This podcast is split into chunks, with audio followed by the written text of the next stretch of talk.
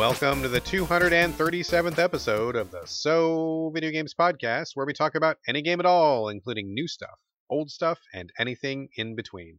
If we are playing it, we'll be talking about it. Today, we are recording on June 16th, 2021.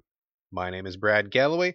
I am the editor of GameCritics.com, and 50% of this here show with me is the man who puts the flex in flexible, Carlos Rodella. I don't know if that's true because I have back pain. Well, it was true tonight in a theoretical sense. Oh, I get it.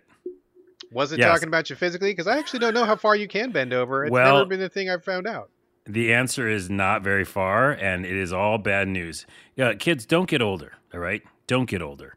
So, yes, I was flexible in the schedule. We're recording a little bit later than usual, is what you meant. Exactly. So I had a crazy day.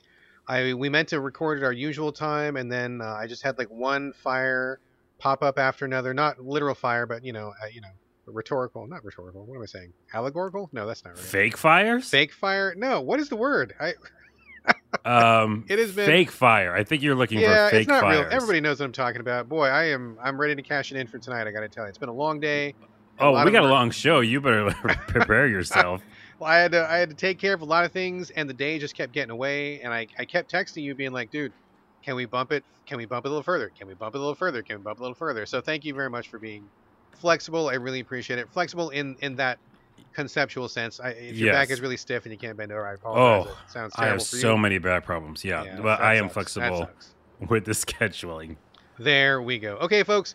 Uh, you may know, or maybe you don't know, but today is, I guess, basically the end of E3, or maybe it ended yesterday. I don't know exactly how the timeline of that went, but this is our mm, pretty close to on top of things E3 show. It'll be a couple days out by the time you hear this, but we are basically recording now that things are just just about died out. The embers are cooling off. Uh, the last little dribs and drabs are coming through. So we are going to be talking about the games of E3. Carlos has a whole list of stuff, the events, the people, the uh, the craziness, all that stuff. We're going to be talking about that. We're going to get to that. We're going to talk to, or we're not going to talk to anybody. We're going to talk to nobody. Oh, we have a talk- guest. We have another we have- guest.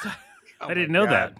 This is what happens. Oh my God, that's off the rails. oh It's off the rails yes. already. This is what happens when we try to record after I've had a long day. I want to preemptively apologize to literally everyone listening to the show Oh, because jeez. I do not feel like I'm at the top of my game right now. But we are going to do the best we can because the show must go on, right? So we're to do the Yeah, best we it- can. yeah. But hold on one second. I think we've never done a show after we've both eaten. Ah, right? It's trouble. We we It's both trouble. had dinner. I just had yes. I mean that was the thing, right? Like I was busy doing all sorts of stuff. I was like jamming home as quick as I could, fighting Seattle traffic. I was like shoveling food in my mouth because I didn't want to do the show on an empty stomach because I haven't eaten anything since breakfast, and it's like 7 p.m. right now. So I'm like, I gotta eat, but oh man, it's like the carbs are hitting me, bro. The carbs Yeah. are hitting. It's just gonna be like halfway through the show, we're just gonna be quiet for a while and just like in rest mode. We're gonna just mutually doze off, and people are not gonna hear. It's gonna be like like 45 minutes of just like quiet breathing. Yeah, the episode was three hours long. Oh, did they talk about what E3 stuff? Well, for a while. And then they just didn't do a lot of anything. I encourage everyone listening to nap along with us as we do it on this show. Get a little quick rest, a little kip, feel better when you wake up. Wake up just in time for the end of the show, just Well, like let's we get will. into it. Be- let's get into it before we fall asleep. I know we're running out of juice already. All right, folks, uh, just a little bit of housekeeping, and then we're going to dive right into E3. Carlos is going to lead off tonight, as he usually does. Carlos, what is up with your side of the house, my friend?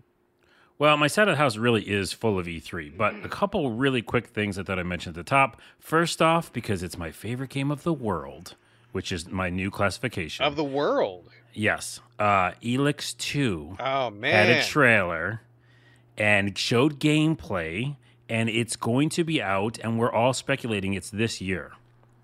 So I'm very excited. I am extremely excited. We need to just pause for a moment and just give props to Elex, which is E L E X for people who don't know.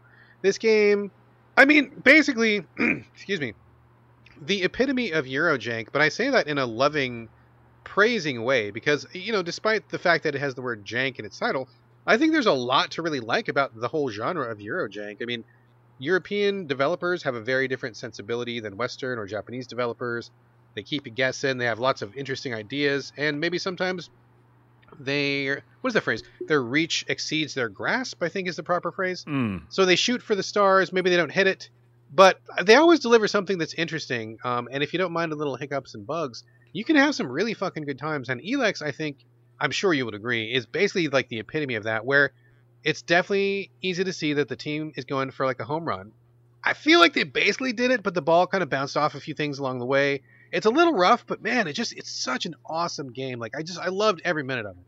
Yeah, I just love the mixing of genres. Uh, the sci-fi and fantasy is like mixed together perfectly, and you also have a jetpack, which is really cool. Um, I I just take the word jank out of it from now on because I no, just you like. can't, dude. You can't. It's well. I can. I can do whatever I want. Oh I ju- shit! I just did it. I just did it. Exercising our rights here on the show. No, but I just think of it as like really weird, almost like double A indie RPGs, um, and a lot of them are action based, which I love. And we could name them, and that'll be another podcast. But Elex, besides of the like, it's really cool genre, and um, just I think I really liked how the branching paths worked, and you really felt like you were making choices in the world, which I always love. And in general, um, it had some, yeah, like the combat wasn't the best, but this is the reason I bring it up is the developers said they are actually reworked the entire combat system. Oh wow! So it's a brand new combat system. The graphics are better. I've already seen screenshots and gameplay. Just real quick announcement, and yes, uh, people, please go back and pl- try Elex. But Elex Two, I've been waiting for. As soon as the ending of Elex happened, without spoiling it, which is not a word, um, when I finish Elex, something really big happens, and I don't know if you remember this, but something massive happens, and you immediately want to play the next game. And then I had to wait for how many years it's been. So yeah, I'm yeah. excited. Well, folks, take this take this from me, take this from Carlos. We don't often agree 100% on a game, but I think this is one of the rare No. times when we both 100% agree. Elex, Yeah. number one is awesome. I couldn't be more hyped. So please put Elex 2, E L E X 2 on your radar.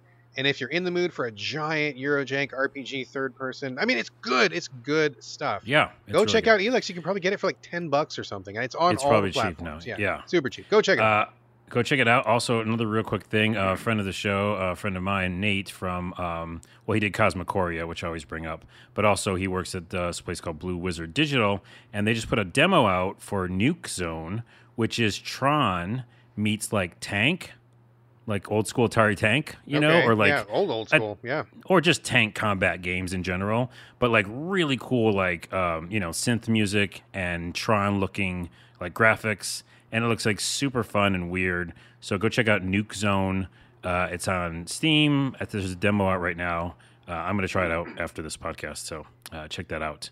Excellent. And then the other last thing I was going to say is that on the Geeked Week, which was a, a series that they did before E3 uh, about like a lot of different shows that were coming out on Netflix, etc., they showed a huge trailer. Well, no, they didn't show a huge trailer. They showed a short trailer for the new Witcher series. oh, yes, yes, yes. So I'm very excited about that. Just put that on people's radar. If you've never seen the original series, what's wrong with you? Go watch it. It's very, very good. And the new series, they didn't. I don't think it had a release date, but um, it was really cool to see that again. Very much looking forward to that. Very much looking forward to that. And just a quick shout out before we go uh, with the rest of the show here. I've been watching 30 Coins on HBO. Have you heard of this or seen it? Yeah. Every time I think I'm about to start watching it, it's subtitled, right? Yes, it is. It's a Spanish Yeah. production. Yeah, so I think sometimes I mean I watch subtitle stuff all the time, but sometimes it's you know late at night. I'm, I'm flicking through the internet, uh, streaming services. You're right; it's hard to do podcasting right now. So you're, you're Um, skimming porn at night, and then what? yeah, and then I go. I'm like, ah, I should be done with this, and I'll go over to Netflix and look at something else, and then yeah, I I'm too tired for the subtitles sometimes, but it's supposed to be really good. Pro tip watch it Yeah. earlier in the day. Give Got that a shot. I'll do that. Okay, I'll do that. For those who don't know, I just started watching this uh, a couple days ago. It's from HBO Spain. Uh, basically, I'm not going to give away the whole thing, but basically, uh, it is a story about a small town on the outskirts of Spain. It's a little bit remote, and some weird ass shit is happening inside this town. It's just crazy. It, it's it's strange because it's a lot of it just like talking, and they're showing the town, and the people are relating, and it's good. Like it's good. It's fine, right? It's all good. But then you you get into this comfortable zone and then out of nowhere something will happen that just fucking wrecks you like it's so creepy or scary it takes Mm. such a hard left turn into like fright zone for just like a second or two and then it goes back to like the normal part and that in itself is a hard trick to pull off, and they have pulled it off consistently, like in every episode. I think it's eight episodes uh, total. I'm just I'm so impressed that they get me like every single time where, and it's not a jump scare. It's just like something really really unsettling happens or something incredibly strange and, and disturbing happens. Um, so that happens, but also there's this underlying story which has to do with um, the fundamentals of Catholicism. I'm not a religious guy. Um, I used to be Catholic because my mom is Catholic and she dragged me to church. I'm not, I'm done with that stuff. I'm not really a religious person, but a lot of the stuff that they talk about in the show is just really looking at Catholicism in a very different way, and it's super interesting. Even if you're not a Catholic or never have been one, just the, w- the way they're approaching how they view religion in the context of horror, in the context of Spain specifically, very interesting shit. Great performances. Mm. I'm really, really digging it. So I want to give it, yeah, big thumbs up. That might have been the other reason I didn't watch it in the evening because it was maybe like even too creepy for evening viewing. But Oh yeah, could be, could be. So uh, so people check that out. Also, uh, before I forget, um, nope, I forgot. okay, you missed that window. No problem. Wow, it's it's called getting older and doing podcasting at night, but those don't mix really well. Yeah, And we haven't had a drink, people. Like it's not like we're drunk or anything. Not at all. I mean, I had some water. That's about it. So, all right, that is it for the opening ceremonies. Let's get right to the main event. Um, Carlos is going to lead us off with E3, and also I feel like I need to apologize. I ate some like really spicy food before I got this podcast, and I am like, I'm kind of choking and I'm dying a little bit. Oh, so. oh no, If I, jeez. I know, I'm sorry. Like, but if you hear me like like coughing or something, like just please ignore it and pretend like you didn't hear it because I'm I'm sipping water when Carlos is talking. I'm trying to wash all the spice down. It was delicious, but it's it's you know you don't eat something super spicy right before you record. It messes with your no. voice box. But So let's just set up all the things we shouldn't do before we, We- start a know, podcast, is and then like- do one. the perfect I'm- storm of like the worst podcast recording ever.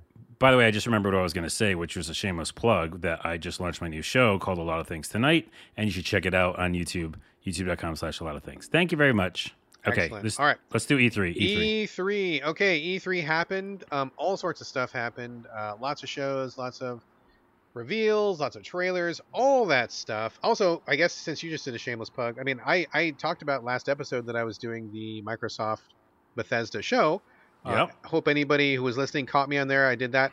Um, I'm going to be doing two more things for Microsoft. So if you want to see your boy in action, I'm going to be doing a roundtable discussion for Microsoft. That's going to be airing for me. It's tomorrow. Um, for people listening to this podcast, it was yesterday. It's coming out on Thursday. Um, some really interesting stuff on that, and then I'm going to be doing one more top secret thing, which I can't talk about. So if you do want to see yours truly in action on the main stage in the big, the big hoopla with Microsoft, I will be tweeting those out. So follow me on Twitter. I'll share those links when they become available publicly, and uh, you can catch me there. Um, Cool. It was it was fun to watch you doing the sign language. Oh, thanks. Yeah, it's uh, it's I enjoy doing it. It's a, it's a cool, fun thing. I, I'm happy to be a part of E3 in some way, even if I'm not on the floor.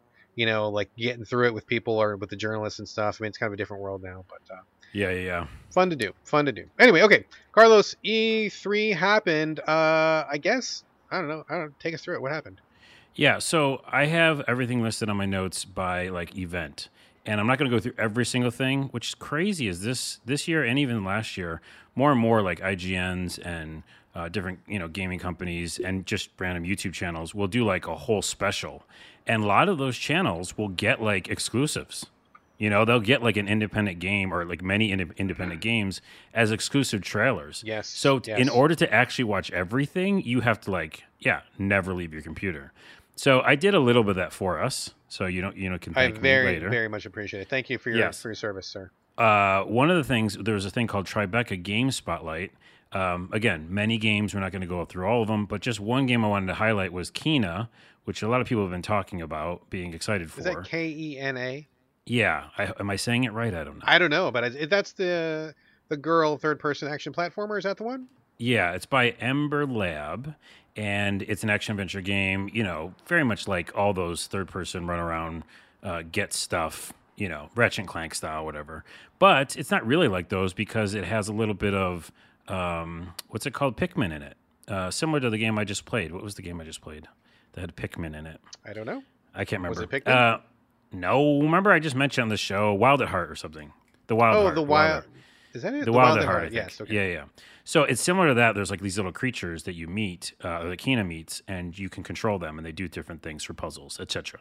But the whole idea I bring it up is because they did they showed 12 minutes of footage, and on top of that, I learned that the company the developers, actually just worked on CG. Like they were just like people who made really cool graphics. Oh, before they started making this game. Yeah, yeah, yeah, yeah. And they're like, why don't we do a game? Wow. So that's an interesting way. Uh, you know, I don't think I've heard that before, that story, where it's like, we're just making really cool visual stuff.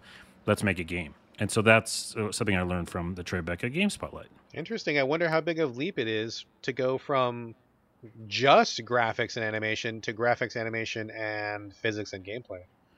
Well, I mean, yeah, depending on what kind of gameplay you put in it, probably Yeah. a lot. Um, so Interesting. anyway, check that game out. I the you know the, the footage is up on YouTube, so go watch it.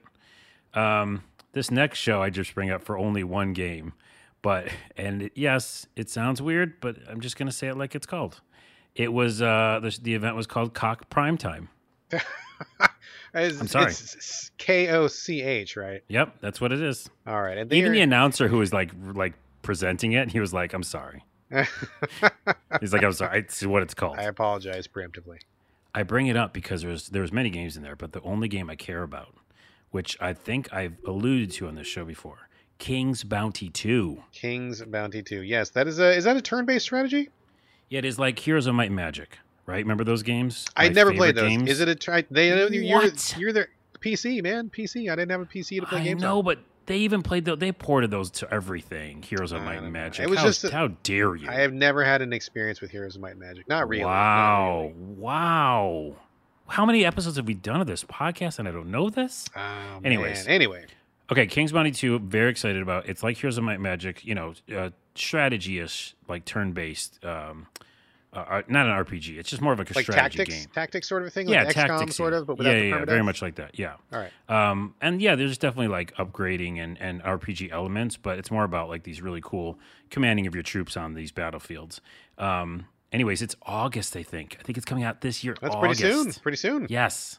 So very excited about that. I'm glad I watched the Koch Prime Time to learn. and they that. are correct me if i'm wrong but they are the company that's like the parent company who bought deep silver after deep silver bought a bunch of other developers and games right so they're kind I of no like idea. the, i believe that's who they are okay. I believe from you. germany Uh, Gearbox uh, showed some stuff off, and all they wrote down was Borderlands movie because everything else I didn't seem to care about. is there a movie I'm not a big fan of, of Gearbox. Uh, yeah, they're making a movie. oh i did not know that Yeah, and they showed like some kind of behind the scenes, and that was really a, like what they spent a lot of time on is Hmm. showing the movie stuff. So if you're interested in a Borderlands movie, type in YouTube Gearbox Borderlands movie. You'll probably find some footage uh, of them talking interesting i am not a big I, I actually don't like borderlands i don't think it's um, very fun for me i know it has a lot of fans uh, but that has never kept my attention maybe i would like a movie more perhaps i don't know Maybe you would. Maybe i would Uh, that's all I'm mentioning your Gearbox for. And then also, real quickly, Ubisoft. I know I'm going to say real quickly. It's one of the bigger shows, but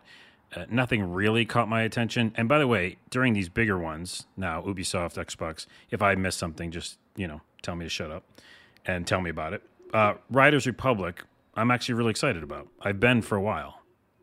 Uh, that was mentioned at Ubisoft's event. You, you know about that, right? It's I just don't understand how they're going to make a game out of a bunch of people sitting in a coffee shop, banging on their laptops. Maybe like you get the DLC, get a typewriter. I mean, crafting these stories. I mean, coming up with creative writing is fine, but I just don't think it's good material for a game, dude. Wait, are you doing a joke? I might be. Is it funny? I don't know. No, because I don't get it. What's happening? Writers Republic, W R Oh, I T E R said S. Oh, I said riders though. Okay. Yeah, it's like a phonetic kind of a Wow. homonym joke. Yeah. Eh, not, So- my, not my best work. Not my best work. No, but it's also evening, and I don't think I can get jokes in the evening either. All right. Note to self: cancel jokes. Okay, cancel jokes. Rider R I D E R Republic. Um, you know, it's just extreme SSX type style stuff, but the like the the mountain biking and all that kind of stuff looks really fun. And I- it was funny because the whole time they're like, "Play with a thousand people," and I'm like, "You know, I'm playing this one player. Like, I'm just gonna do the campaign." And like have a lot of fun going down all these crazy mountains. So hang on a So- second. Do people even know what SSX is anymore? Because it's been a hot minute since that was a thing. You're right. Extreme sports, just extreme like sports snowboarding. I watched a really quick trailer. So this is like, correct me if I'm wrong. It's snowboarding, but it's also like wingsuiting and like like what what other stuff is in this game? Oh, I didn't like pay attention or anything. it's like just crazy extreme things. Anything Biking, that's I- extreme. Yeah, and I really like the like they showed the snowboarding and different doing different things on snow. But like I really like the biking. The biking all looked really cool. It looked insane first person because you can switch to first person, I guess. And just the whole thing in general looked like really really fun. If you're a multiplayer person, I'm sure you'll have fun with other people. I will play with Lelena, uh, friend of the show, because she was like called me out on Twitter. Well, you will you'll play with me we'll, we'll ride bikes. I'm like, okay, I will. But in general, I'll be playing this one player and be like just having fun. Cool. Uh, Rainbow Siege. I, I don't care about that stuff, but um, and you maybe you do, but I don't. I, like that they they showed like a cartoon and it had uh, a narrative about Native Americans, and I was like, How? What was the context of that? I don't know. I probably wasn't listening, but I, I, was like, I love. I love that you call these things out and like you don't even know what they were about, dude. well, no, I do enough homework to mention it. And and then also it there were Native Americans in it, and I was like doing something else. It, I wasn't caring about Rainbow Siege, but I looked over the corner of my eye and I was like, oh, that's a Native American. I don't see them in game shows, I would have assumed you would have paid attention and like tuned in to see what it was all about. but it wouldn't matter because it's Rainbow Siege. Yeah, true. You know what I mean? You know what I'm saying? See Yeah, what I I'm hear you. I hear you. It was like, here's a new third person game with a Native American, I'm all in, baby. Um, a couple real quick th- other hits, and then you can tell me if I missed anything. Uh-huh. Mythic Quest, which is a great show that everybody should be watching. Uh, Ubisoft helps produce that show. They were just mentioning it, so I'm mentioning it here. If you've not seen it, you're insane. If you like video games or just drama or Silicon Valley, um, watch Mythic Quest. And you haven't seen it yet, have you? I have never seen it. The PR, the PR person was trying to sell me so hard on watching you don't the show. need you don't need any PR person for this show. I was Brad just. Gallaway. I mean, I, I just was like, I don't. I, I don't know. I just was in a mood. Where I know, just but listen to me. I mean, Yeah. I know we don't always agree, but listen to me. Literally, that show could never have any PR. It's it's half of the some of the people. It's always sunny in Philadelphia. It feels like Silicon Valley. I'm not sure if you like that. I've show. never seen either of those shows. What the fuck? Who are you? I'm learning so much. I am the guy that doesn't watch your shows. Is, is that is who I am? Okay, I'm, I'm, I'm. I think I'm like a different abstract comedy guy than you are, though. Too. Probably, probably a safe bet. Anyways, uh, it's a great show. Watch it, um, including Brett Gallaway. Also, they mentioned Werewolves Within, which is a movie they're producing, and I really, really want to see it. It looks really funny, and they made fun of themselves because it's based on like a game they, I guess, published at some point, and no one played it. Yeah, it was a VR game when PSVR first came out, and like literally no one played it. It just like Yeah, yeah, vanished. yeah. yeah. So the trailer's like movie based on a game that no one's played, and they like to, they took the piss out of themselves. That's really cool. All right, all right. And they, they also said some Blood Dragon DLCs coming. I don't know what that, that was. I didn't again take too many notes, but I like Blood Dragon. I I I have it. I have never played Blood Dragon. I need to get to it. It's on my list. My son really likes it. He thought it was great. Super fun. So anything else? Did you see anything else in Ubisoft? That was the only thing I wrote down. No, the most the only way that I know what happened in Ubisoft is reading your notes. I didn't actually watch anything from Shit. anything from the show. I mean, just full disclosure, folks. I've been like real fucking busy. I've been doing shit with Microsoft. I've been doing stuff with my family. I got eight chickens in my backyard. I'm doing stuff with the chickens. I like, I. It's kind of a joke how little time I had for E3. And to be perfectly honest with you, I'm really glad that this is the E3 show because I had fuck all games to bring to the show because I haven't played fuck all this week. So it's like right, I've right, had yeah. like zero time. Well, weirdly enough, I have all the time right now because all I'm doing is producing uh, a lot of things tonight. And you can watch that on youtube.com slash a lot of things. Uh, and that's all I'm doing or, or playing video games. So uh, here's a couple other notes then for you, Brad Gallaway. I'm ready. I'm ready. Listening audience. Um, I only have two things from Square Enix, and then we'll hit one of the big shows because right. everybody's waiting. Square Enix Guardians of the Galaxy looks phenomenal. Now wait a I minute. I didn't watch this trailer. Is this based off of their Avengers engine, or is this a completely different thing? No, no, completely different thing. Okay, so And not related to the Avengers at all. No, no, it plays more like um, I want to say like a Final Fantasy or what's the other game I'm trying to think of, where you issue commands to your party when you're doing combat, and then you control one character. So oh, okay, okay, gotcha. I guess kind of like Final like a Fantasy. Persona or- too, kind of does that as well. Yeah, yeah, yeah. So you play a Star Lord, and you you know you can't be other characters, but uh, they all are so well voice acted. It, I mean, they showed so much footage in Square Enix's uh, conference. I mean, like everything. You like the game's ready, and it's this year. It's coming out like in October or something. So they kept it quiet. I'd never heard about it. We've never talked about it in the show, and all of a sudden it's just ready for release, like this fall. Um, and anyways, the other thing is that it just seems like the graphics are amazing, and it seems really fun and capturing the whole essence of the movie and the characters. And I've just been recently um, going back through all the Marvel movies on a separate podcast that my friend does, and we just finished watching the Guardians movie uh, in order. You know, we're watching all the movies, and it's it's a great movie and it holds up. So this is awesome. It's a really really fun looking game. Excellent. Okay, cool. And then the other thing I meant to wrote down is the whole debacle with Stranger of Paradise. Oh God, what a shit show! Oh my God. Which, which for anybody listening who didn't know, it's a demo. They really they showed a trailer that was pretty god awful and bad dubbing and just like what is this game? And it came out of nowhere. Also, right? No one had ever heard about this. exactly. Zero hype pre-show. Yeah. Final Fantasy world, like supposedly an Origins game before the original Final Fantasy. And then the demo was supposed to drop like at, at E3, and it did, and it was corrupt, and no one could play it. And then they fixed it, and it was still corrupted. Yeah, and then they fixed it for real, and now I've played it. Now both of us have played it. I played right? it this afternoon. You played it yeah. as well? Yeah, yeah, I played it uh, almost to the end of it. Yeah. Oh man. So, I mean, uh, do you want to give your thoughts first, or should I give my thoughts first? Yeah, give me give your thoughts first. I've been talking. I mean, okay, so I'm not okay. Full disclosure, I'm not the highest person on on Square Enix right now. I think I've kind of fallen off of their output lately. I'm not super into the modern Final Fantasy stuff. Um, I really don't care for their aesthetic. I don't like Kingdom Hearts, so I think they're kind of losing me as a player, right? Like I'm just not down with their stuff lately. Um, but I did give this a try. Downloaded it once it was fixed, like the third time, wasn't corrupted anymore. And, and the other half of the development team, besides Square Enix, is Team Ninja, who in general I don't like, but I do like Nioh. Nioh is the only thing Team Ninja does that I think is great.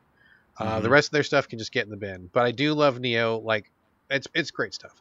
So this game, I didn't know anything about it, but basically you play a team. Well, you play one character, but he's with two bros. It's got a lot of real bro energy happening, oh, which yeah. I just am not a fan of. It's these three angry guys show up at a castle and they say that famous line of like, "We're here to kill chaos." Yeah, um, dude. Where's chaos? We we were here for man. Yeah, it's just it's kind of embarrassing. uh, you get inside the castle and it's uh it's it feels basically like a modified Nioh engine where it's real time combat. Um, it feels simplified in some ways. It feels cleaned up some ways. Uh, I don't I don't want to say that it's a better engine than what Nioh does because I think it does something slightly differently. Um, but you know, you run around, they teach you a couple combos. You're in this castle uh, whacking elves and uh, fireballs, monsters, and all this other stuff. Uh, and they just kind of teach you some moves. I mean, I gotta be honest with you, dude. I I didn't like the aesthetic uh, at all. I didn't like the bro energy. I didn't like the way that the characters looked. Um, I think the graphics, uh, the the setting was kind of boring looking, and the combat uh, is kind of dull. Like I felt like it was a little bit too straightforward and simple. I mean, obviously there's a giant skill tree, so that will change as you play the game. Level up, change your skills. I get it. So I get it. But as I was just playing it, like I wasn't even interested enough to finish the demo. I got about maybe halfway through the demo, and I'm like, okay, I'm good. Like I've seen yeah what I need to see, and I bounced. So I it did not it did not click with me. It's super corny. It's super corny. Um, the first thing I noticed, by the way, when you started the demo, it's like fidelity mode or performance mode. So I pick like you know fidelity for highest graphics, and you're like in this uh, wheat field, like doing the, the tutorial, Ugh. and you can't even like see your character. Like the like the art is so bad. Oh, dude, I got I thought it was a glitch. I was yeah, like you said, you start the demo in a wheat field. I couldn't figure out what to do because you're supposed to click a like a ball of energy that is yellow, that is the color of wheat, and you are in a fucking wheat field, and I couldn't yeah. see the ball. And it's I was so like, dumb. I was just about to jump on Twitter and rant I'm like, okay, it's got to be fixed. It's got to be fixed. And then I, I walked my character through the ball, and then all of a sudden I saw a prompt pop up, and I'm like, oh my god, who, who thought this was a good fucking idea? This is ridiculous. And it makes it's like your first impression, right? Terrible like first impression. Bad graphics, and you can't see what you're doing. Yes. Anyways, and when you finally get into the castle, it's like super dark, mm-hmm. and like I mm-hmm. tried to change the lighting, and I was like, no, no, it's it's just it's that way. It's just dark. So yeah. The other reason I'm not going to ever play it is because it's like a Souls-like game. So it's immediately as soon as I found my first like campfire you know, or whatever. Exactly. Yeah, yeah, yeah, I was like, oh yeah, all the enemies are going to come back, and I'm not going to play a Final Fantasy Souls game ever. So, and then on top of that, I did go through it just for like you know, uh, say that I did. And at some point, you do pick like uh, different stances, which is essentially different classes. Yeah, different so you can classes, be yeah. more of like an actual wizardy type person and shoot spells. Um, but that just felt clunky. Like all of it felt clunky. I never, I felt okay at combat, but it just felt boring, and uh, it sh- it shouldn't exist. So I mean, no, not a fan. not a fan. I mean, for me, the aesthetics was the biggest thing. I just couldn't get over just like the whole premise of it. And I read an interview with um, the writer. I forget the writer's name, but uh, they were like, "Oh, you know, I really am interested in exploring the story of uh, of an angry man." And I'm like, dude, we've been covering angry men in video games for like 30 fucking years. Like, I think we can maybe cover something else at this point. Yeah, So. and angry white men in every other like Jesus, yeah, medium. yeah. So I mean, I honestly, I played this about halfway, and all it made me feel like is it made me want to go back to finish the Nioh DLC. Is what it made me feel like. So I think Okay. that's exactly what I'm going to do. glowing praise. Yes. from So Video Games Podcast. A couple of things that I forgot that I'm just noticing on a website uh, that's more competent than I for taking notes. Uh, Life is Strange True Colors they showed off, which Life is Strange I like it, so I'll probably play the new one. All right. Uh, and then uh, what's it called? There's a, a games as a service. Fucking these games as a service games. Platinum is doing one. So oh it's like yeah, yeah, yeah. It didn't start as a game as service though. I, there's a lot of uh, controversy about that. Um. Uh. Oh my god, it's like stairs or something. Oh my god, this is what.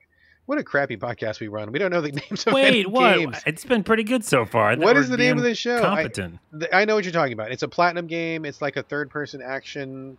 Oh, you need the name of the game that I'm talking about. yeah, the name about. of the game. Yeah, the name of the game. It's uh, called Babylon's Fall. Yes, thank you, thank you, thank you. Okay, redeemed, redeemed. Yeah. Uh, yeah, it did not start out as a game of service, but I think at some point along development, somebody decided it should be a game of service, and I think a lot of people are like, "Whoa, that seems like a bad choice." So we'll see how that Yeah. goes. We'll see how that goes. And then other one thing was uh, I don't know why they Legend of Mana or Mana on PS4, Switch, and Steam. It's. Didn't I? Didn't I play that remake and it was terrible? You I- played Saga Frontier and it was terrible, and you played another. Yeah, you did play a Mana game recently. I feel like I played this. I don't know why it's coming out again. I'm confused. Okay, moving on. Square Enix is over. Uh, let's hit the let's hit the big boys. Let's do the the main one, and then we have a few more after that. So right. Xbox Bethesda. I mean, I mean, I'm a little bit biased because I I did the show, You covered it, yeah. but honestly, like just speaking, just like not as an editor, not as not as somebody who worked on the show, just just as just a person who has consumed video games for like the last I don't know 40 years. I mean, that was I thought a killer show. Um, with the highlight being how amazing Game Pass is right now. I was like, I mean, they kept saying we're we're going to show you 30 games, and out of those 30 games, 27 of them are coming to Game Pass. Most of them debuting on Game Pass. That's Yeah. fucking bananas. Sony should be shitting their pants right now. And also, it's so weird after I watched that show to just not hear from Sony all E3. Oh you know, man, yes. it just felt weird. It like felt more weird after that because not only do they have Game Pass and PlayStation Now is like bullshit, yes. um, but on top of that, it was just a really fun what we, you know, you and I and the rest of the people listening get excited about for E3, which is that excitement. You know, you just get excited about like what can be, you know, what's coming, and like I I love PlayStation. I love my PlayStation Five, but like there's nothing to be excited about right now. You know, coming out of E3, Sure. Besides like games that are going to be on both, which is like Far Cry, etc.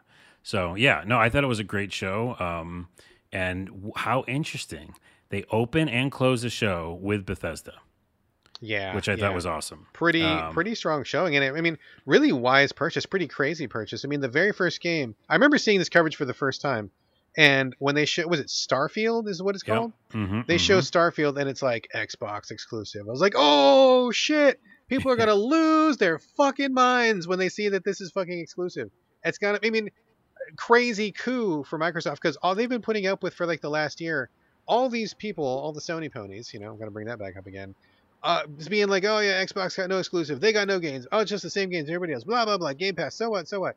Okay, Game Pass is fucking amazing. You're crazy if you don't think it is. But now they've bought all the every studio on Earth, and like they have like some real fucking awesome exclusives. And not that I live and die by exclusives, but like man, the the shit they had lined up in the show, fucking killer. They had some pretty good ones. I'm I'm still not going to give them all the points because again, like they're coming back from like you said this this desert landscape of like not having any exclusives. So let's not you know forget that quite soon because it was just last year that I was like, why do I have my Xbox Series X? You know it what I took mean? him Like, a hot minute. It took him a minute. Yeah, I'm just, I'm just, yeah, I'm just. Uh, no, that's it. fair. That's totally fair, man. Um, but they got it going. They got it going, in and Starfield real quickly. You know, they showed, um, you know, ish gameplay ish. You know, Yeah, the game really. engine. Yeah, the, the the engine. You know, like you could see like graphics processing a little bit in a couple scenes, but mainly it's just to show it off like it's a fun world and give you the feel of of what this is. And after listening to a lot of people talk about it, it just seems like it's more of a like not like a dark and dreary Fallout RPG. You know, Yeah. and more of like a you know a positive somehow. I don't know what that means, but and everybody knows the kind of games that Bethesda turns out. I mean, we've all played them. I mean, you know, we all are very familiar with their giant, expansive worlds, like really deep RPG experiences. You know, like exploration is a big thing, role playing is a big thing. I mean, even even just knowing their past work and applying that to what could be in Starfield, I mean, pretty amazing. Like the possibilities are pretty endless. Yeah, it's going to be so cool. And also, I think we got to remember Bethesda bought Fallout. So it wasn't like their world. Correct. Right. Yeah, they did not come up with it. Yes, correct. Right. So this would be their first sci-fi like RPG. Yes. I think that's correct. like like Um, homegrown, you mean? Homegrown. Yes. Yeah, yeah, yeah. So I'm very so. excited. So that was only just, you know, super excitement. I love how they started the show. They showed Forza Horizon 5, which I'm a car guy. I mean, not car guy in real life, but I like playing the car games. And Horizon is my favorite series, and I just love going off road, and it's just like super endless fun to me. I know you don't give two shits. No, right? I don't care Yeah. about cars, but I will say though, the graphics were pretty bananas. Like when they were showing the scenery, this whole game is set in Mexico, and when they were showing some of the scenery, like it looked like actual photographs. For a couple times, I'm like, "Is this? A, are we looking at Mexico? Like what? This Right. looks so good, crazy." that we're into that uncanny valley now, right? For Absolutely, games. yeah, And yeah. I think one of the easiest uh, ways to to get to that point and get crossed it is what they did in this game, which other games have been doing, which is they did a lot of pictures. So they took a lot of pictures, like you know, crazy high res pictures, and they're like mapping them to the game. So not to take away some of the magic of it, you know, it's still like a ton of polygons and graphics in there, but there's a lot of like imagery, I think, because they went to Mexico and they just like took all the Filmed pictures. everything. Yes, Yeah, yeah, yeah. absolutely. So that helps, like kind of like uh, what's it? Make a magic trick to be like, hey, that really does look like the freaking place. Yeah, it looks amazing. It looks amazing. I'll play the shit out of it as soon as it comes out. Um, we'll just quickly talk about a big game called Halo Infinite. Uh, they, I have a little shade to throw. First, they said multiplayer is free, which I guess for anybody who likes Halo, that's cool. That's a big deal, I think. Yeah, And, yeah. and then you have the campaign, uh, and they showed some of that, kind of. And I just don't care. Like, none of the story got me excited. I thought the graphics looked dated. It's still, like, even though that's, this is like later, the first graphics that we saw before, people were saying they looked dated. I don't know. i correct me if I'm wrong or if you have a different opinion, but to me, there, there's zero excitement coming out of Carlos Rodella for this. I mean, I'm not a Halo guy to begin with, so I'm kind of in the same boat with you. I mean, I think part of why it looks dated, you know, speaking just from personal observation here, is I think just the overall graphic design of Halo makes it look dated because everything is kind of like chunky in a certain way, Yes, and that's got a lot exactly of flat it. planes. Like it just It's the looks- chunkiness. Yeah, it's just I'm. I, I mean, full disclosure, I've never really been a Halo fan. I've never gotten into Halo. I think it's like honestly one of the most overrated games. Not in terms of multiplayer. I know people really like the multiplayer, and that has a lot of, of value to it for a lot of people. But in terms of like story and lore, like I find it impossible to get excited about Master Chief or eh, or you know his universe or anything. I just like I just I just don't care. Like I just have no connection to that. So I mean, it looked fine. My son was excited for the multiplayer. I'm sure he'll jump into that because he likes that. That's his jam. Uh, I probably, I mean, honestly, I'll probably give it a pass. I, I'm not a Halo guy. we're just not the people to talk about Yeah. it. But if if you like it and then you wanted to play multiplayer to have to have it be free, that's cool. Um, Somerville, it looked really interesting to me. It looks like Kentucky Route Zero, but with a family. So just that's what what I think it looks That looked like. great. I mean, I, I've, I, I got to be honest with you, dude. I got a little anxiety watching that trailer. It's, uh, Oh, because you have a family. yeah, dude. I mean, I, I people often say that like when you actually like have a kid, like it changes the way that you react to things, and that is like one thousand percent true. Like whenever I see any scene of like a parent trying to like save their child from something, or like you know a child being pulled out of their parents' arms or something, it fucking like stresses me out like it never did before I had kids. Right? Like it just hits you in Mm. a different way. And that trailer, which is about a mom and a dad and a kid who are like escaping from uh, like alien invasion or something like that. It doesn't really ever say It's just like yeah, just creepiness and weird, monsters. weird shit happening. And they're like escaping, and like in every scene, they're like running away from something. And I was like, ah, god, I, ah, the stress level is too high for me. But it looks really interesting. I definitely want to check it out for sure. And guess who? Guess who developed it? Who? The same people who did Limbo. Oh, is it those same people? It played Yeah. it. Played it. Yeah, yeah, yeah. And I Oh, just I just found that out like a couple days ago. That's terrible because those guys know how to like really stick it to you. That's going to stress me out even more. it's going to be an intense game. I, Um, yes, I think you're right. Another intense game that you're very excited about, even though I didn't play the first one, and I'm you know throw shame at me, but the new Plague's Tale is coming out. Oh, you did they not play. that. You didn't play the first Plague Tale. I know, and it's been on this podcast many times, Oh and you said God. that's your homework. Go go away and come back and played it. And every time it freaks me out because of the rats, and I don't want to like be responsible for the little kid.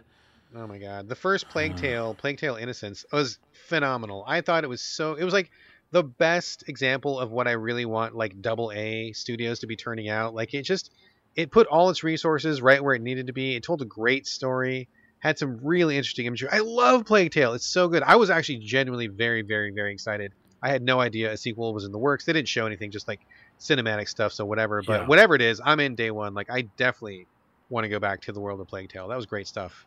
When it gets closer to the re- release date of that second one, I'll play the first one. How you got to play the first one. It's so good.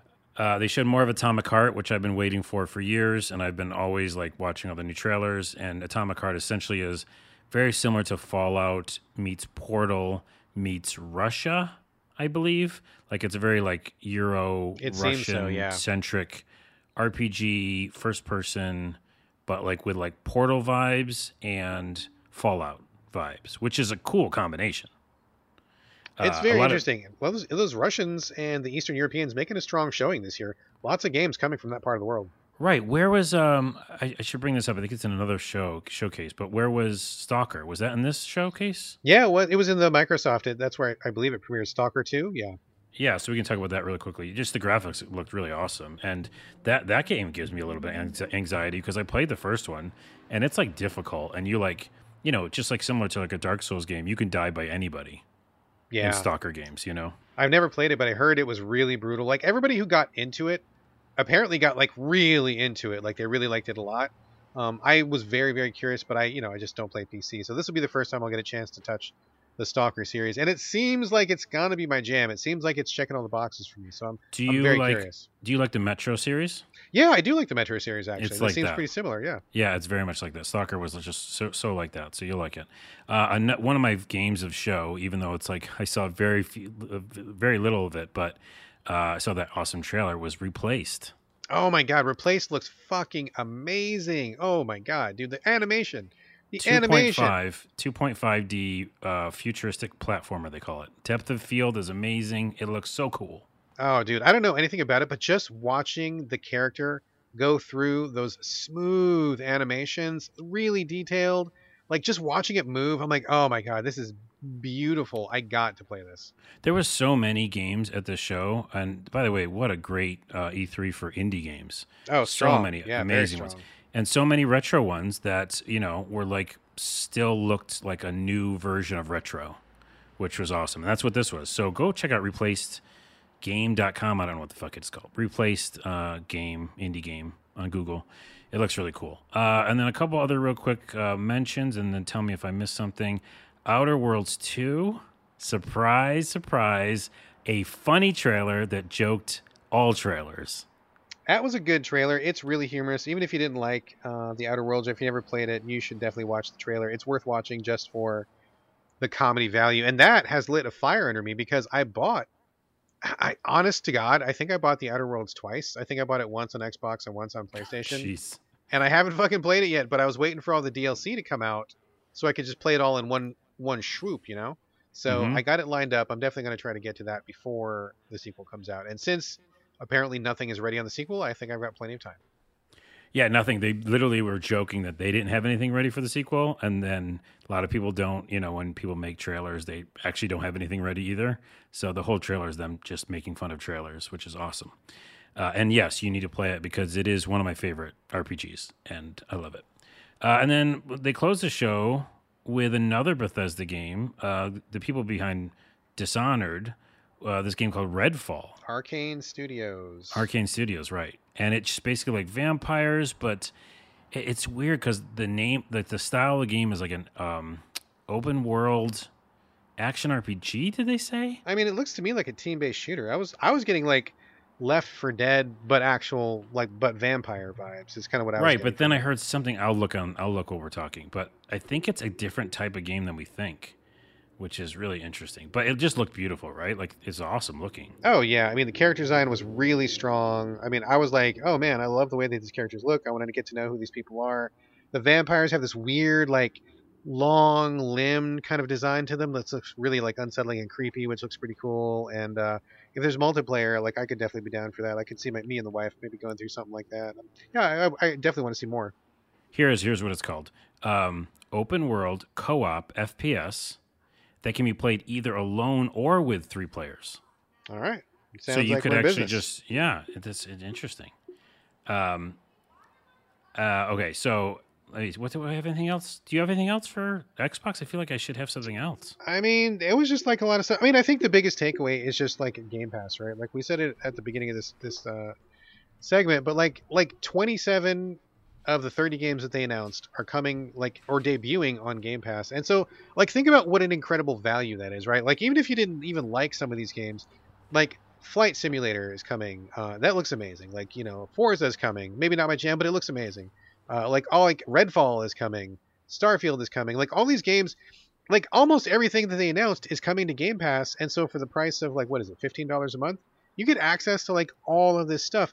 And I know that people are like, "Oh, I don't want to subscribe to anything and blah blah blah, whatever. But like, think of the value, right? Like, I mean, you're not going to be buying sixty dollars, seventy dollars, eighty dollars per game. You're just going to pay fifteen bucks and get all this stuff. It's like Right. it's like a crazy unbeatable value, and that's on top of all the other stuff. I mean, I think at the moment, X uh, Game Pass has like like like, like over hundred games, and to get all this AAA brand new stuff that people on other consoles are going to have to pay full price for.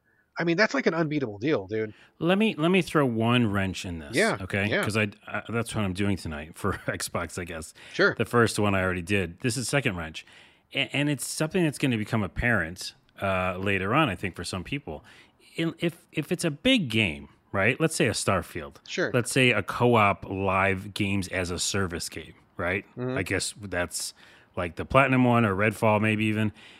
These games are going to take a while, and Games Pass, how glorious it is, is kind of like an extended demo sometimes because you are going to have to buy some of these games. So I need to stress that because Not necessarily. That's not true. well, yes, it is true because they go they leave Game Pass. Not all of them, though. I mean, it, I think it's up to Microsoft whether you know whether they own the game, whether it's like an in-house game. We should check that though before we talk about it because I don't know either.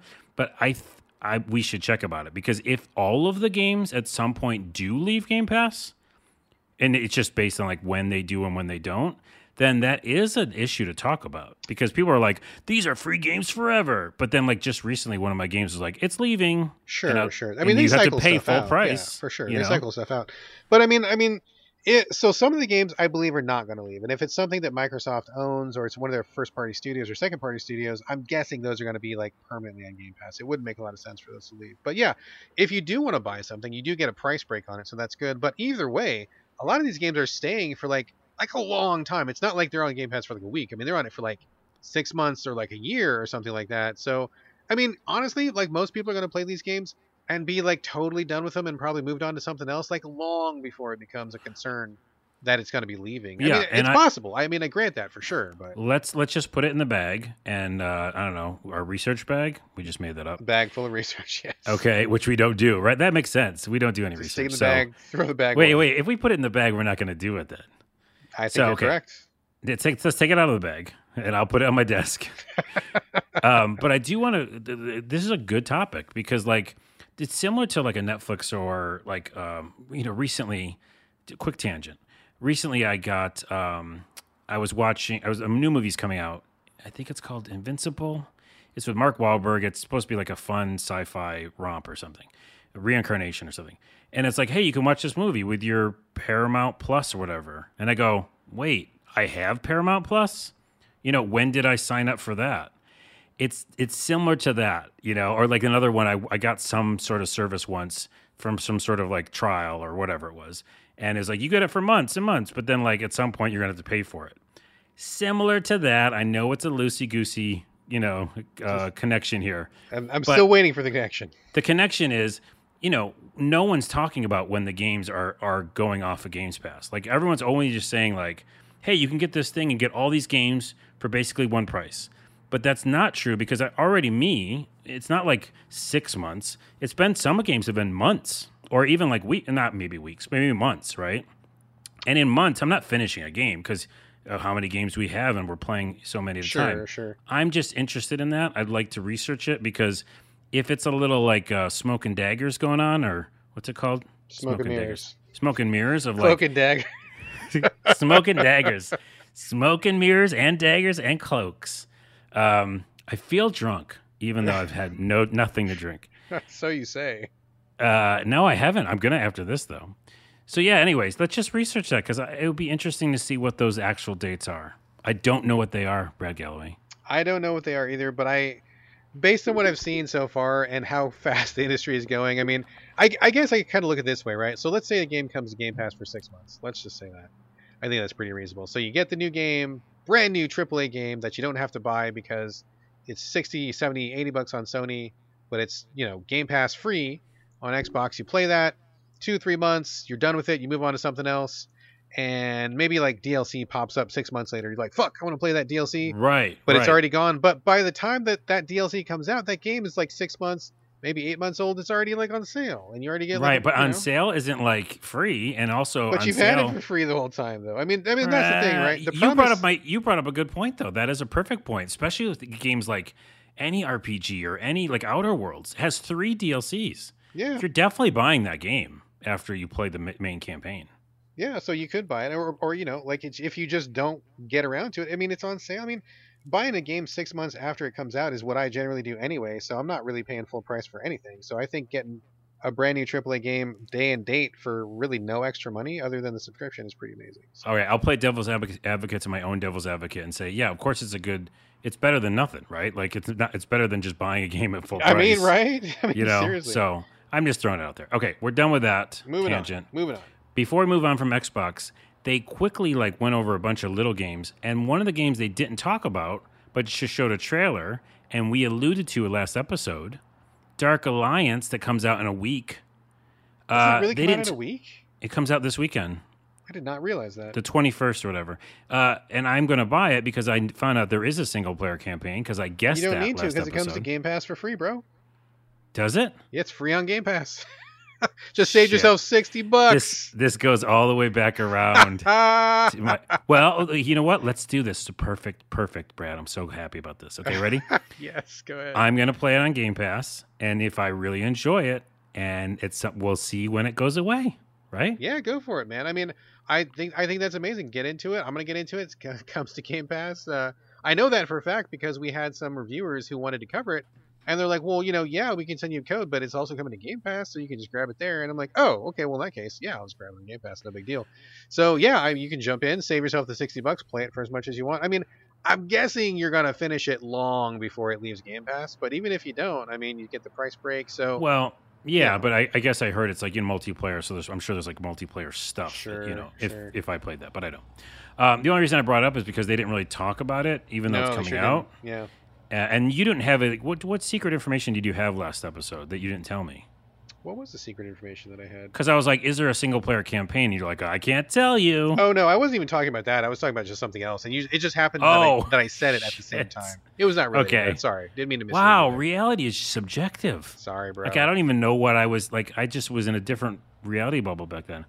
Let's move on. Do you have anything else for Xbox? You were there. The only thing, the only thing else that I want to bring up is that motherfucking mini fridge at the end of the oh, presentation, oh shit, dude. that's right. The little Xbox mini fridge. I don't need that. I mean, what am I even gonna do? Where am I gonna fucking put it? I don't know, but boy, do I sure want one of those things. Oh, I thought you were that you went a different way with that. I, did, I thought you were just gonna make fun of it. No, I thought it was awesome. I totally would love to have one of those in my house. I'm like, yes, I want, I want the Xbox mini fridge. I would love It that. feel it feels like it's from the '90s, and I was a gamer in the '90s in a basement, and I, was like, yeah, You know what I mean? Like, and I pro- I probably was in a basement with some of my friends at some point, and we would have loved the Xbox mini fridge to put our Jolt Cola in. Remember For Jolt? sure. Absolutely for sure. Yes. Oh, that's so bad for you. Do they still make that? It's they do not. I don't think they do. Um. So, but now, yeah. Like, where am I going to put it? What? I don't. I don't have a den. You know what I mean? Yeah, You, I don't know. you have a basement. I do have a basement. I can put it in the basement. I could put it right next to my actual Xbox, and then I could get confused because I could put like my disc inside the fridge and like, wait a minute, this is a fridge. Wait, am I playing a game or drinking a drink? What's going on? Yes, absolutely. This is a very loose show. I kind of like it. Um, I do think that we're drunk, and we just don't know it. Somehow. Drunk on life.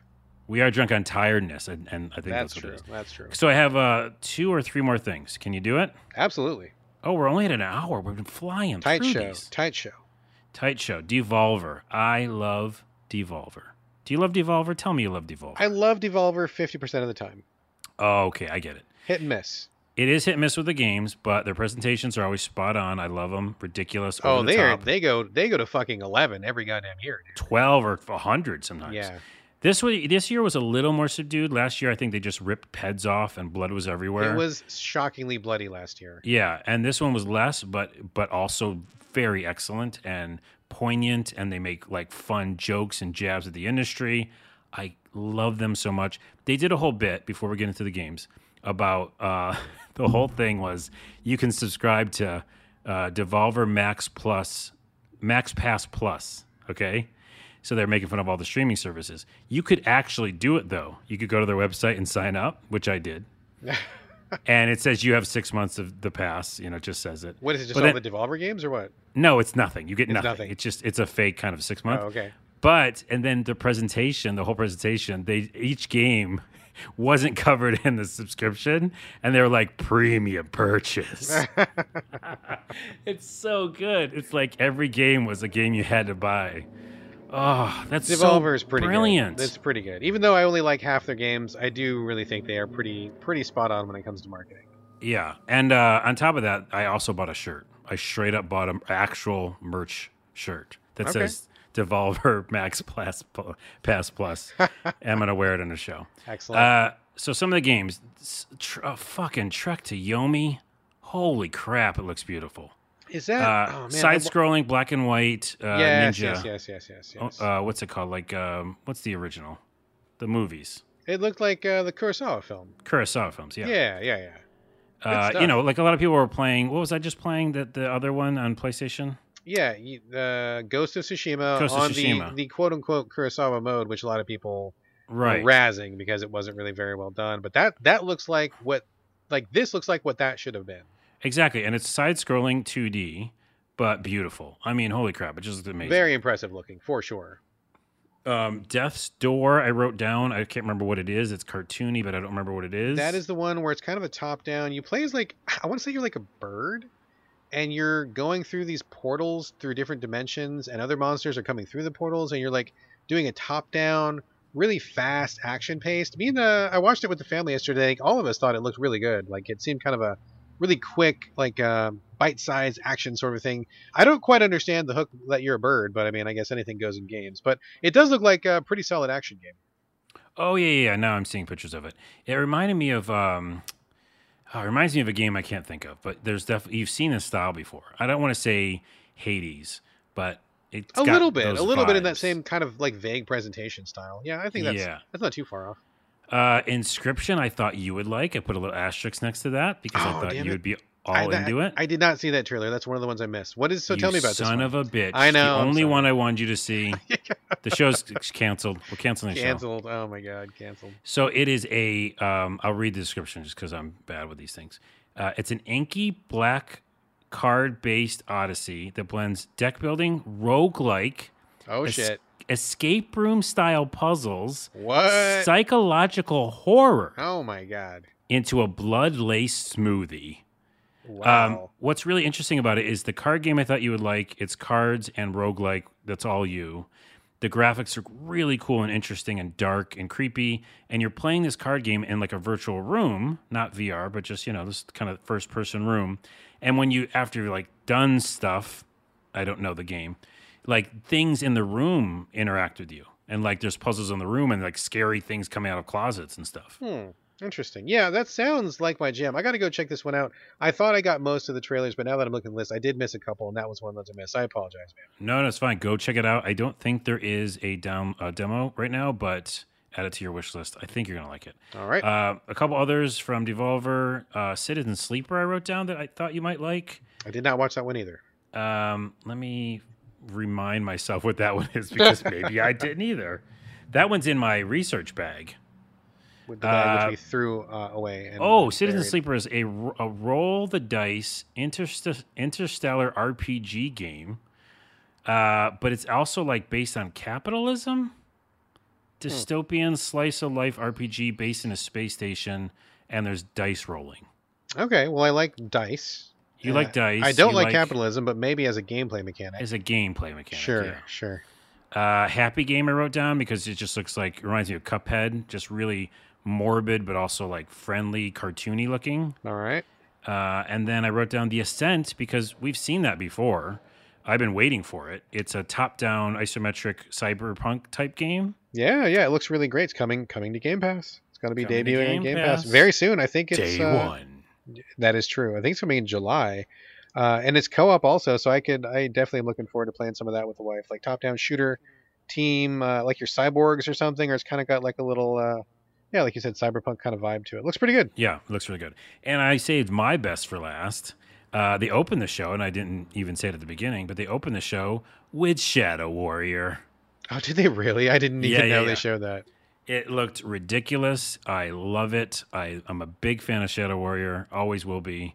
Uh, it's just more of it and just ridiculousness action. I want it. I want it now. Uh, that's it. That's my Devolver list.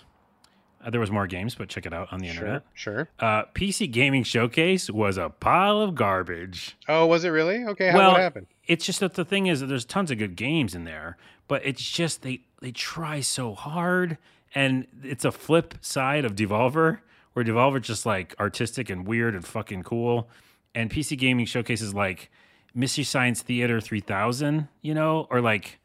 You know, the but the part like in between where like the, the characters and the robots and stuff, Yeah. they literally like did like robots and like sets and it just none of it worked it was so cringe that's what the kids say That is It what the kids say. it Yeah. was it was very cringe Very so cringe. the presentation whew, and it's like so long who do they expect to watch this carlos rodella I think I think Uh, maybe so.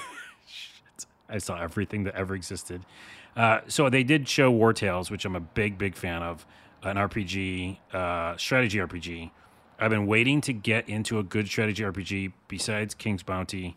Uh, this is probably going to be my jam, Wartales. Check that out.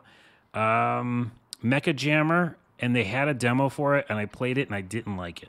So Oh, really? Okay. All right. yeah, it sucks because it just felt like um, an interesting game, and I liked the trailer, but I for some reason didn't like the actual game. Uh, Citizen Sleeper, I wrote down. We just talked about that is. one, yeah. Oh, we already did. Okay. Yep. Uh, Death Trash. Let's talk about Death Trash, Death baby. Trash. I was extremely stoked for this. I've had my eye on this for like at least a year or two, and I I knew it was coming to PC, uh, and I'm not going to play it on PC. But I'm like, you know, this game looks so good. I know it's coming to consoles. I know it in my bones, and I was proven correct. I am very very excited to see more of Death Trash. Tell us about it, Carlos. Well, we uh, both played the demo, right? You played it. I played it on Xbox. Yes, I did. Yeah, I played on Xbox too. This is part of the demos on Xbox thing that we were trying to find the other day. Oh where they gosh. like released like I don't know 30 demos on Xbox, but it's like super hard to find on the menu. Yeah, it's really strange. That just heads up, there are like 30 or 40 indie demos. They're only up for like today only 6 more days. By the time you hear the show, probably only like 4 more days. So it's a pretty short window to go through all these demos, but there's tons of stuff. You got to go to what'd you say? It was you got to go to Games Home Games Home on, Xbox. yeah. And then if you go to that page, you'll see it on the right side. But if you don't go to Games Home, you might not see it. I was looking around for it for a while and I couldn't find it until you hipped me to where it's at. And then I went to Games Home and found it right away. So I wish I- they would do a little better job surfacing this stuff. Yeah, I despise the Xbox menu, and I've talked about it before. I just PlayStation is so much cleaner to me personally, and just easy to find stuff. Also, there's no demos section. I couldn't find a actual demos section. That was Xbox. weird. Yeah, that's strange. uh, like in general, like not even for this. So Death Trash is top down, again isometric, retro, uh, pixely graphics. You play as a character who you can make your own character, which is cool. Has a little bit of Fallout, like original Fallout. Original vibes. Fallout vibe. Yeah, Yeah. yeah, very much. Your stats, your you actually like, put literal dice into your stats, which is cool. And then your character, I just I like the art a lot. Like it's so simple, but it's cool, right? Like it's it's oh simple, yeah, the pixel cool. art is really evocative. I think they've been they've done a really phenomenal job with like nailing this kind of like weird, rotten, kind of gross vibe. The music is like really unsettling to it, and you're just out in this world. Like you get kicked out of a underground habitat or something. Like you've you've Yeah, like broken some bunker or law or something. something, a bunker or something. You, you and they're kicking you out to go live on the surface with the rest of the scum. And, they so- being robots. yeah, these like giant robots kick you out of the habitat, and they don't tell you why. You don't know exactly what you did, but you're out, and so you get to the surface, and there's like mutants, lots of like meat all over the place, like Yeah, you throw up a lot. Like that's a thing. You throw up a lot in this game. Uh, it just looks really fascinating. I think the writing was really good. I really like the way it felt. Uh, very, very, very interesting. This is one of my favorite games of the show, Death Trash. I'm It very really excited. was me too, and it came out of nowhere. And by the way, you're welcome. I found it from the PC Gaming Showcase. you know what I mean? And Yeah. uh, I played the demo, and this is very rarely this has happened. Um, a car drives really, really loud It by my window. never happens that a car It never happens in my household ever. That was like rude. That was like in my own home. He drove I through need- the living room. I need to file a complaint. um, actually, I was thinking about just going to the city and being like, "Listen, what can you do? You know, I'm an old man now. You need to listen to me. I'm not white though, so maybe they might not oh, listen." oh, God! Oh, that's a can Um, of worms right there. So it is a gross game. You throw up. You actually use your own vomit in this game for something. It does have uses. A puzzle? Yes, it does. th- th- this is very rarely happens to me besides the car is i played the game and almost immediately i want to stop playing the demo because i'm same, like dude. Same. i want it i want it yep and i don't want to experience anything for the second time i just want this game because we talked about this so many times in the show a game has to be really really good playability right? Yes. especially if it's a platform or whatever you're jumping. Everything feels great on this game. Like the roll feels good. The shooting feels Shooting good feels with the good, analog. yes, yes. You- the, the melee feels good. Everything seems intuitive. Stealth felt really good to me. I the was very impressed stealth with the felt good. Yeah and you're doing all these things in the in the testing. By the way anyone who's listening go play the demo. If you if if it's still It's on up. Xbox and PC. Yeah. uh, i just didn't want to keep playing it you know? It's a hundred percent home run Oh, dude. Yeah, trash. absolutely. I got I got to the surface and I'm like, okay, stop. I don't want to see any more. I I'm gonna play this day one, dude, for sure. So I just turned Yeah. it off because I like I already know I'm in. I'm in 100. percent i got a little further and saw some really cool shit and then i was like no no i gotta stop Don't spoil it. Um, so uh, that's it for the PC Gaming Showcase. There was other games. There was like a million games, three hours or some craziness, but Jesus. nothing really jumped out at me. And also, I probably was falling asleep. Uh, the Future of game show. Okay, God bless Troy Baker. I know he's in every game. He's a very nice individual. I've heard he's on the podcast with Alana Pierce. He's a nice person, but him and some other lady. I apologize. I don't know her name. They were like doing voiceover for this show, the Future of Game show it was garbage. Like it was all them reading off a script, Oh, okay. and like it felt like robots. Like it literally felt like a robotic show. Like AI was was was saying stuff. I, I, I just there's only so much you can do with a script, I guess. yeah, but it's not that. I just don't. Whoever put that show on, like there was good games in there, and I'm going to talk about one of them. But I just do a different type of presentation. Don't just be like corny joke line. You know, remember it reminds me of like the old and the old uh, games uh, award shows. You know, Pretty bad it felt stuff. it felt like that. Pretty Yeah. bad stuff. Yeah. So I'll mention one game from it, and you also played it, I think, or maybe you didn't. But they mentioned Lake, which is a, mo- a game about you play a delivery, you deliver mail. You're a mail lady. Yeah, I, I, was trying to go around it because you're a male man, but you're a male woman, but no one says male woman. Uh, and in the game, they actually bring that up. You're a mail carrier. You're a mail carrier, but you're not really. You're a woman working in the 80s, I think, the late 80s Yeah. early 90s and you're like working for a company but then just because your family your dad wants to go on a vacation you take over his mail route uh, in this little teeny town like sleepy town and then the whole game is you like meeting characters and just delivering mail It looks pretty. I didn't play the demo. There is a demo on Xbox. I downloaded it. I'm going to play it tonight, but I watched the, the trailer. It looks fascinating. It looks really fascinating where you're just no combat, no monsters, nothing. You're just like a, a woman in this town meeting people on your mail route, like literally delivering mail. I mean, it looks fucking fascinating. I live for shit like this. It's got some bugs. I played it. I played quite a bit of it actually, uh, and I wanted some like yeah relaxation. I just wanted to get away from killing monsters. Sure. Uh, it reminds me of it's got vibes like um, Life is Strange, Okay. right?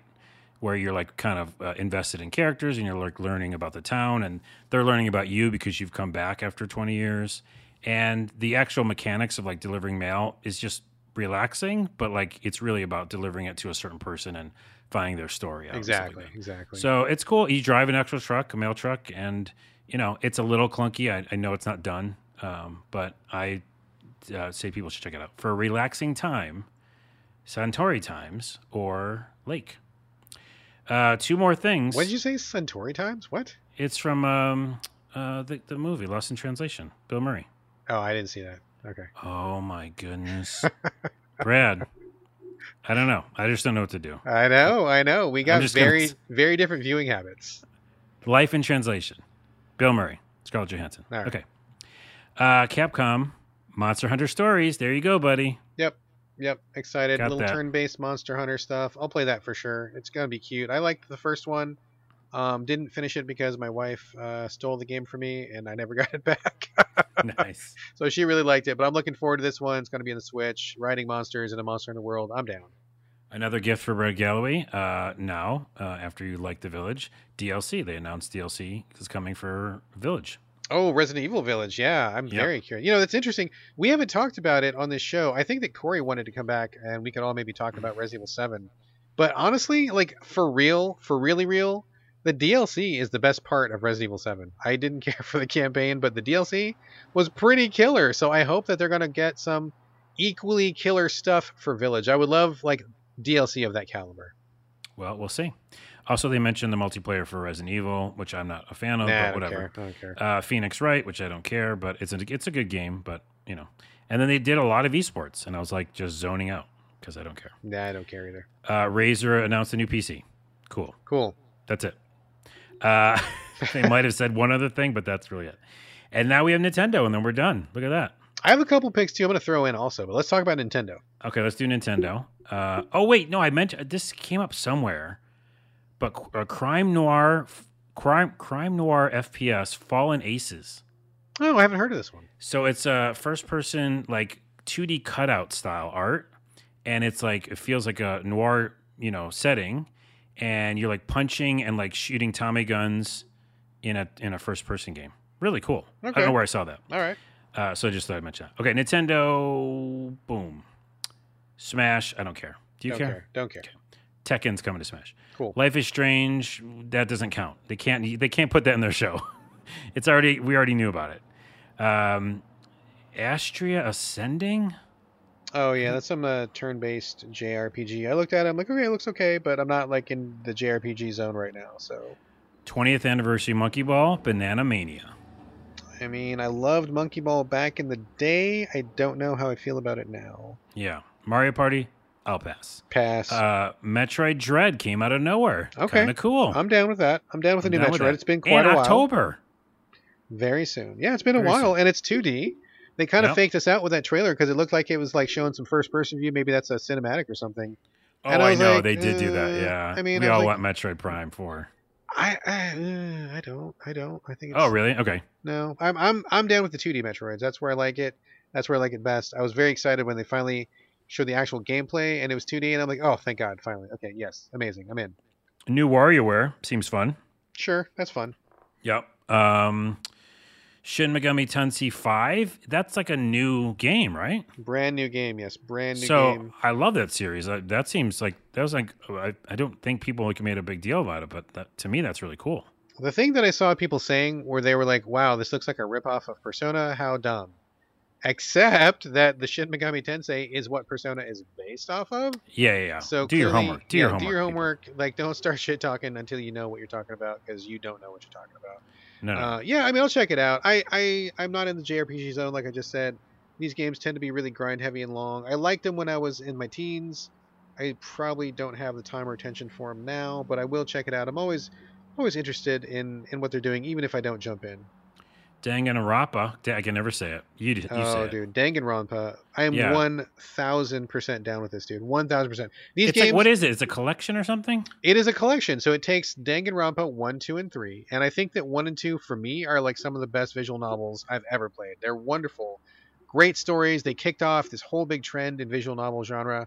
Uh, I've never actually played three. I bought it, but I never played it, and it. I am way more likely to play it on the Switch than I am anywhere else because you know it's like a visual novel. You don't want to sit in front of your you know your couch and your big screen TV and play a visual novel. Like you want to like curl up. You get a little blanket, a little hot cocoa beside you. You're in bed maybe. That's where you play a visual novel. That's what you do. Yeah. So I'm super psyched because I'll get to do Danganronpa 3 on the Switch, which I think is a perfect place for it. And there's also like a bonus game, which is a brand new game. So if you've never, uh, I mean, so you'll get the three classic Danganronpa titles, which I think are amazing. Even if you don't love visual novels, I think they're great.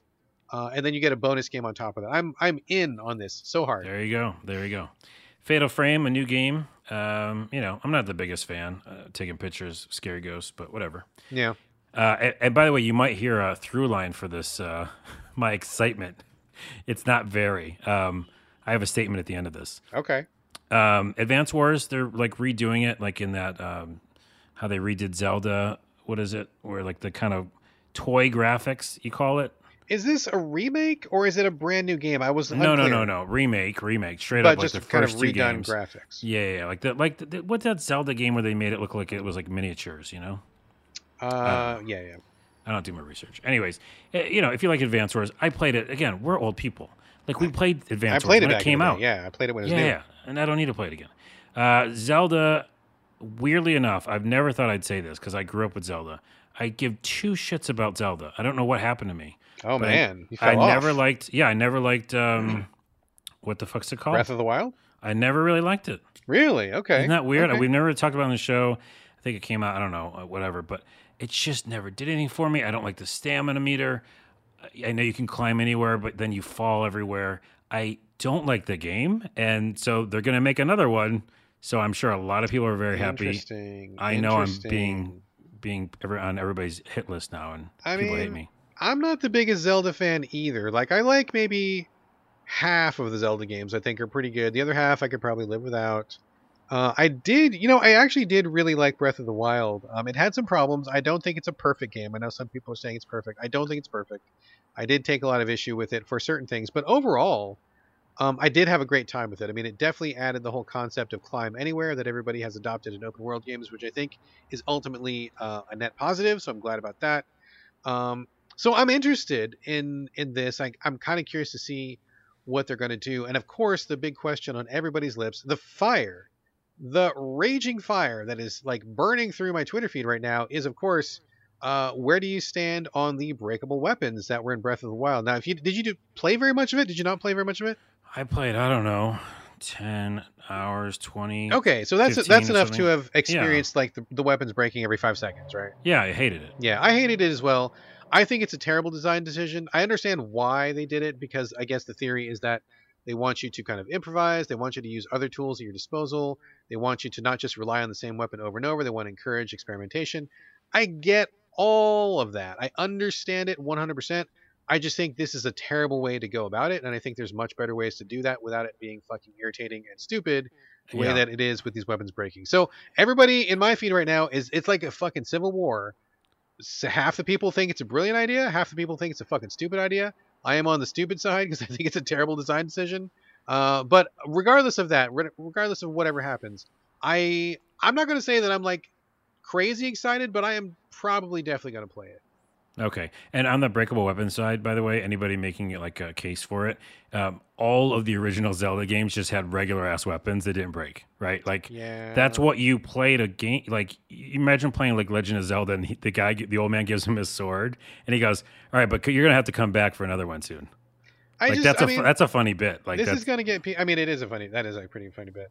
I, this is going to get people mad, and I don't mean to like. I don't mean to get make people mad, but I got to just say, like, everybody who defends the broken weapon thing, I feel like you're just giving Zelda a huge pass for like making a really poor decision, and not really, you know, not not fessing up to the fact that there's a lot of ways they could have done it, which were less grindy, less irritating, and less annoying. yeah, but So, that and, and that's, that's- here's the thing. Ugh, this is a well, la- one last tangent. okay.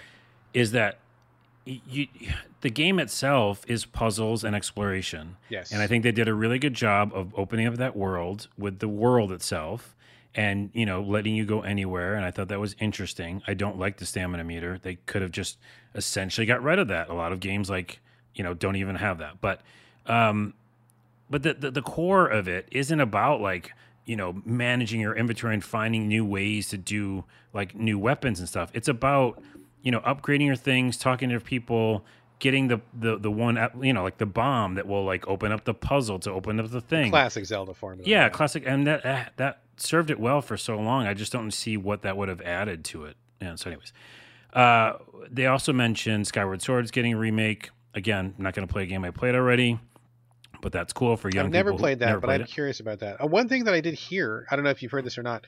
Uh, I, avoided it because it had motion controls. What is it, like the Wii or the Wii Plus Mhm, or something mhm. like that? So I stayed away from it. Um, I'm curious about it, but I heard that if you want to use the fast travel option, you must buy the the little uh, amiibo. If you don't buy the amiibo, you cannot do fast travel. That's what I heard. I don't know if that's true, but if that's true, that's horseshit because those Yeah. things are impossible to find. That would be horseshit. Hopefully, that's not true. Uh, the thing that I did uh, like, and I will probably buy, I'm sure it's going to be sold out forever though, because that's how the world is. The Game and Watch that comes with Zelda, uh, The Adventures of Link, and Zelda: Link's Awakening. I just thought it was really cool. Like it's a little teeny thing you could bring with you on the airplane or something, and it's all the Zelda games, like all the old school Zelda games. Um, so I don't know. I like that. Cool. Um, my big, huge, here's my big statement. I I really am, and it's not about age or whatever. Maybe it is, but just what Nintendo's putting out, minus the independent third party games that we play on Switch and we talk about on this show. In general, I don't care. Like, I'm just, I'm, I'm not here for it. Uh, I don't know if I ever will be again. I don't know if they're ever going to win me back. Like, I don't, nothing excites me about Nintendo. It's weird. It's a big statement. It's true. And here's my bigger statement. I, unlike you, uh, God bless you. I, I don't, I'm not having fun with my Switch. Like, What? yeah, yeah, oh yeah. my god! I know these are big statements. I thought I'd make it at the end a, of the show. that is a crazy statement. What is No- going on? no one's listening to this part because it's already, already two hours, right? Uh, no, no, no. I mean, I have some fun. We've had some fun in this show. You've mentioned a game. I've wanted to play it. I, I usually play it right before bed. That's the only time I ever play a Nintendo product. And here's my point. Feels like a show or something. Oh my god! And here's my point. And here's my what, what's the Jerry Springer's thing? And here's my final thought. oh, that, god, Yeah. I haven't thought about Jerry Springer in years. Well, I think about him every day. Uh, here's my final thought. I play, you know, Nintendo. I grew up with, and I played it all the time, all of my waking hours. I played my Nintendo like I play my PlayStation, okay, and my Xbox. But now I don't play my Nintendo like that. I play my Nintendo when I'm falling asleep in bed, and for like 30 minutes at a time, and I go, "Whoa, that's cool. Okay, that's kind of interesting. I'm going to bed now." And I put my YouTube playlist on of like anti-anxiety music, which is what I do every night. Uh, and so that's not a fun experience of video games. That's not what I get excited about. And so what I want, and this is my final declarative statement, I I just want a new console, motherfuckers. I don't want a portable. All right, I'm gonna put a line in the sand, and I'm gonna put it on Twitter. Nintendo, give me a fucking console. Do you not have the Switch that goes on the TV? You have the. you have I the- don't. I have the light right Oh, now. See, But that's, that's even where you that, went wrong, dude. yeah. But even that being said, these games are made for portable. It's not like like Mario was an amazing experience. That was the last time I think I had a really fun time. It the graphics were awesome, right? With the Grand Theft Auto level and stuff. Like that felt fun, and I played that on my TV, and that made me feel like I was playing Nintendo. My rant's almost over. I just want a new console, man. I don't. I don't feel like I'm getting anything out of my Oh, Nintendo besides you and I. We we have some indie games, and you mention them, and I play them, and I do enjoy them. But for 30 minutes before bed. Oh man, I could not be further afield from where you're at, dude. I am like, like if I am standing at the North Pole loving the Switch, you are at the South Pole not loving the Switch. We we could not be further apart, dude. The Switch is killer.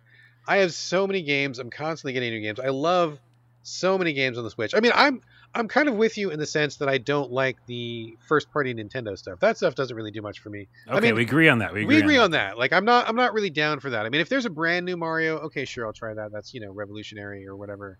Zelda is kind of like you got to play it or else you got to turn in your credit card. But like there are other stuff like I'm just it, it doesn't do a lot for me. That's fine. And that's fine.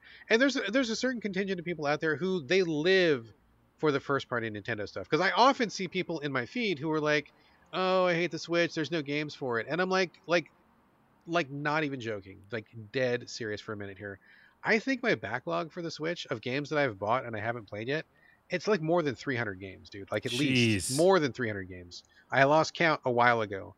And I, I see the people who say that are the people who live for the first party stuff. They're mad that there's Right, not more right, first party right. stuff.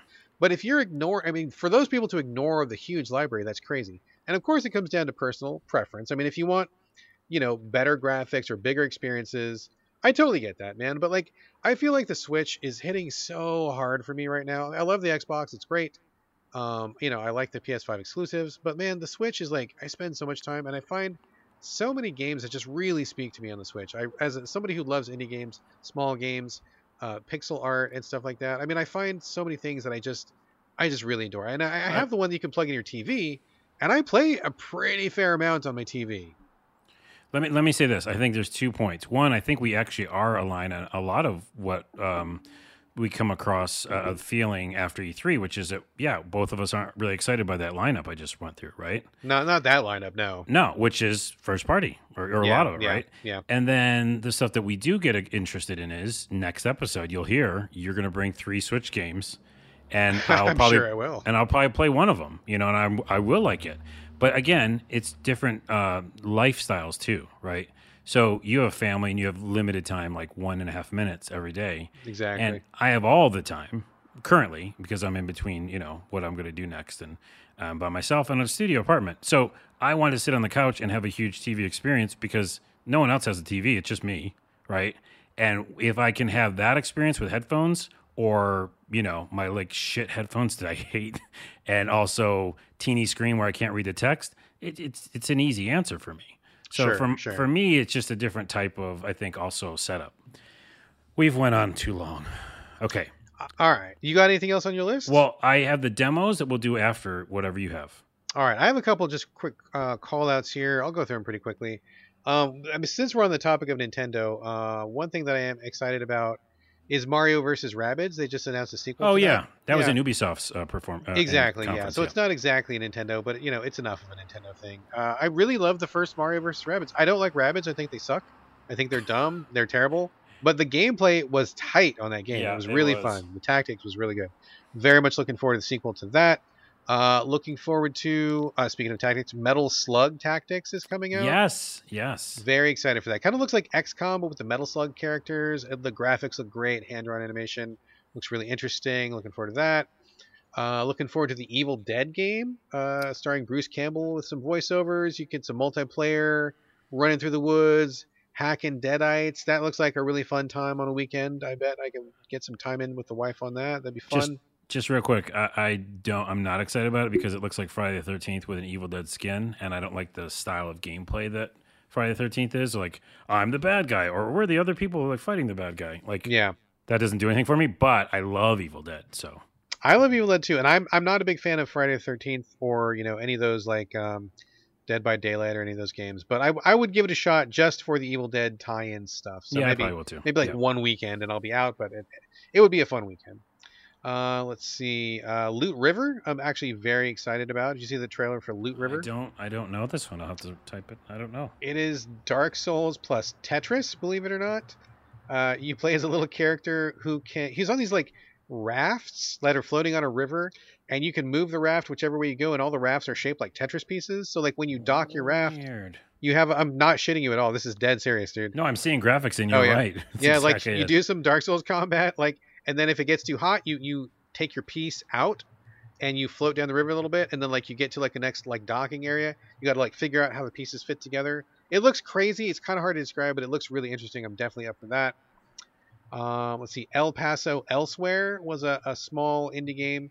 It's about, i guess, like a guy looked a lot like a like a PS1 version of Max Payne. He's in this hotel that has like 800 floors or something, and is trying to go for his girlfriend at the bottom floor. He's starting at the top or something like that. But just like the the the the bullet time, the diving, like the bullet ballet stuff happening, but in like super low poly design was like pretty interesting. Hmm. Uh, we didn't talk about Elden Ring. Did you? Did you bring that up? Oh, we didn't even bring that up. Holy crap! Yeah, they finally actually showed. Um, I don't know if it was gameplay. Was it? Um, yeah, I mean, I think a lot of it was gameplay. I, I think it was. I think I think so. Uh, of course, this is the new one from FromSoft, and they're I don't know, quote unquote, working with George R. R. Martin. I after watching the trailer for Elden Ring, which honestly looked just like more Dark Souls, but that's fine because it's been a while since we've had a new Dark Souls. And to be perfectly frank, I I haven't been a huge fan of what From has done when they're not doing Dark Souls. Um, so I'm looking forward to something like this. It looked basically like an open world Dark Souls, which is a new spin on things for them. You've got a horse. Looks like there's lots of territory to go around. Um, but other than that, it looked like their kind of classic jam, which I guess is fine. I'm looking forward to that. But I have very serious doubts about what George R. R. Martin's going to bring to this. I Yeah. just, I just, I just, they paid him a bunch of money to stick his name in the box. I bet it's not going to be worth a damn, dude. It looks like uh, Dark Souls. So- Yeah, it really does. It really does. Uh, the Wandering Village uh, was on the PC showcase, but I believe it's also coming to console. You are a it's a town builder, like you do like a god mode sort of thing where you're building your town, but your town is on the back of a giant monster. So this Oh, right, monster, yeah. you see this one? Yeah, Yeah, the monster's wandering around, walking through different biomes, and you're on his back, so you have a very limited space in which to build your town. You can't just expand, expand, expand because he's only got so much room on his back. So you have to be very judicious about you know how many how many villagers do i have how much cropland can i have how much you know how much industry can i have because we've only got this limited space and it's also influenced by the land that the monster is walking through super interesting concept i'm really interested in checking this out for sure Seems really cool. uh let's see what else do we got uh let's see da, da, da, oh Wait, wait. the last one yeah oh, go ahead. Oh, No, you go ahead. No, right. you go ahead. No, you go uh, ahead. You go ahead. You go ahead. The last one I think I'll bring up is a sequel uh, called Far Changing Tides. Did you ever play Far Lone Sails? No, I think you mentioned on the show. I- Ah. I didn't play it. One of my all-time favorite indies by far. It is like absolutely in my top 10 indies of all time. Love Far Lone Sails. Uh, that was a 2D game about a boy who has like this ship that travels across the land. It's built for two people, and as he is starting his journey, his dad dies. So he has to manage a ship that requires two people all by himself, and he's got to make this journey alone. Uh, and he's like inside the ship trying to manage different parts of the ship because he doesn't have anybody to help, but he's also got to keep the ship running. All sorts of stuff happens. It's like this yeah, apocalyptic landscape. this. Oh, yeah, yeah. incredible, incredible game. One of my favorites for sure. I'm very pleased to see that there is a sequel. It's called Far Changing Tides. It looks like similar kind of premise. Uh, this time you're on the ocean, and I think there's like a lot of an underwater kind of focus to it. I don't care what these guys are doing. I am in day one. They did such a fantastic job with the last game. I'm going to do whatever they're going to give to me. Like I'm, I'm in 100%. You're in. Yeah. I'm in. Man, we have given the listeners a lot of games to go check out if they haven't already seen them. A lot Uh, of but I'm- stuff. a lot of stuff at E E3. I'm I'm gonna give them one more. One and more. Then we're gonna like uh, do a quick quick roundup of the demos that we both played, or at least I will, because I played I think more than you. I think I uh, covered my demos already. Okay, I'll, I'll say something real quick after this. Moonglow Bay. Uh, it's been on my radar for a while. It's basically like a Fisher King game, like an, a fishing, like adventure RPG. like literally fishing, like fish in the water, fishing. Yeah, yeah, yeah, yeah. And it's like really cool pixel art. Uh, not pixel, like voxel. I guess. Voxels, yeah. Yeah. And I just like the inter- the uh, developers like this. Um, I think it's just a couple, and they just worked on it. And it's or at least it's a guy and a girl. I don't know if they're hooked up. So don't go. I don't know. Don't ask, don't tell. Uh, don't ask to tell. Anyway, so Moonglow Bay, check it out if you like fishing games. And then really quickly to round out this epic show that was we were doing good on time, then we now we're a little long. X Xbox demos. I tried Death Trash. We both talked about that. that was great. I tried Sable, which looks amazing, and it's similar to the Death Trash game where, yeah, I want it. Like I don't want to play it anymore. It's the open world, uh, kind of line drawing style. Uh, beautiful, beautiful music. It feels like Journey. You're like on a rocket scooter or something. It looks fucking fantastic. Yeah, you can also run and and climb anything like Okay, Zelda, by the way, and you have um, a stamina, so I don't like that. But you get powers later on, which I won't spoil. So it's powers and the bike, and it's just really relaxing. The visual was like, style is so killer, dude. yeah, and it, I'm saying the playability too, though, is like. yeah, yeah. So I was like, yeah, I'm just going to stop this right now. Of course, I want to buy this. So Sable, I like. I played Lake. I told you about that, and I also played Tunic finally. Oh, the top-down kind of like an homage to Zelda, but you're like a little fox kind of a guy. It's like a soul, Dark Soulsy kind of thing with Zelda, Okay. because it's it is very hard. But then, like, if you get the right weapons, it becomes easier. Which I guess is what Souls is like. I don't really play those games, but um, I'm fading by the way hard. Yeah, I used all my tail energy. end, yeah, yeah.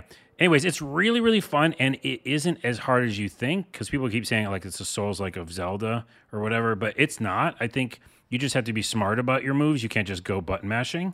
But it's so beautiful and so aesthetically pleasing that it was another one where I played a lot of it and was like, yeah, no, I think I would either Game Pass or buy this.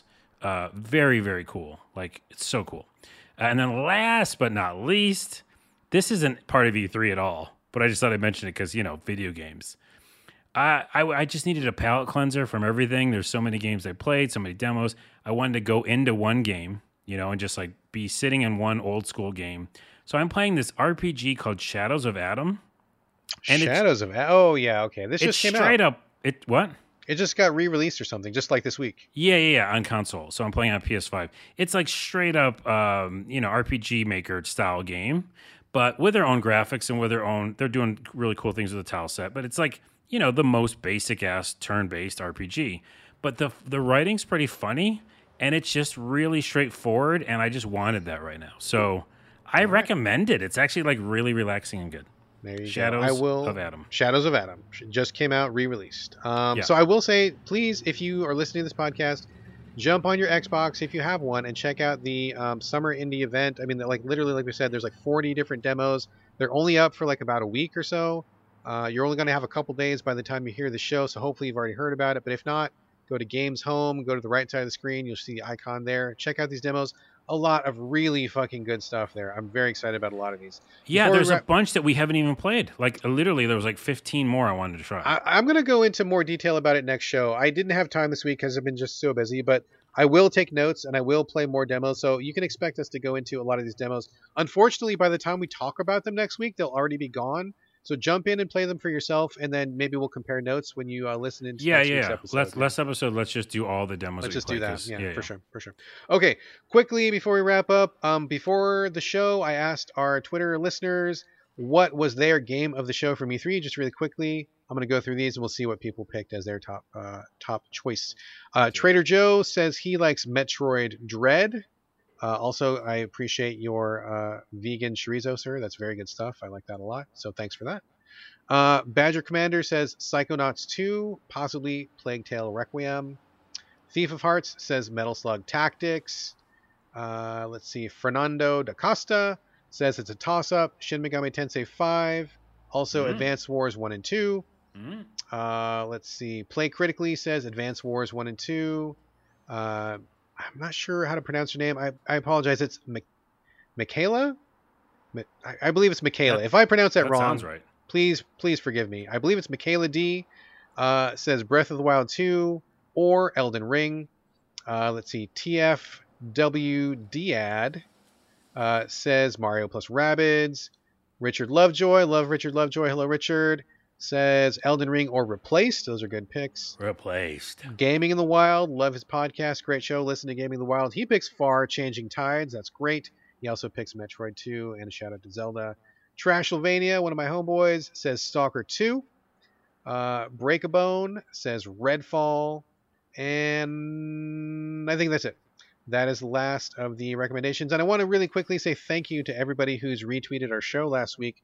Every little bit helps. Please help get us the eyeballs. And for those of you who do retweet us, thank you, thank you so much. So big shout out to uh, developers Alt Shift, who are the makers of Crying Suns. They retweeted the show. Thank you very much. Uh, Mike Burnett, who is making Nadir right now, retweeted the show. Thank you, Mike.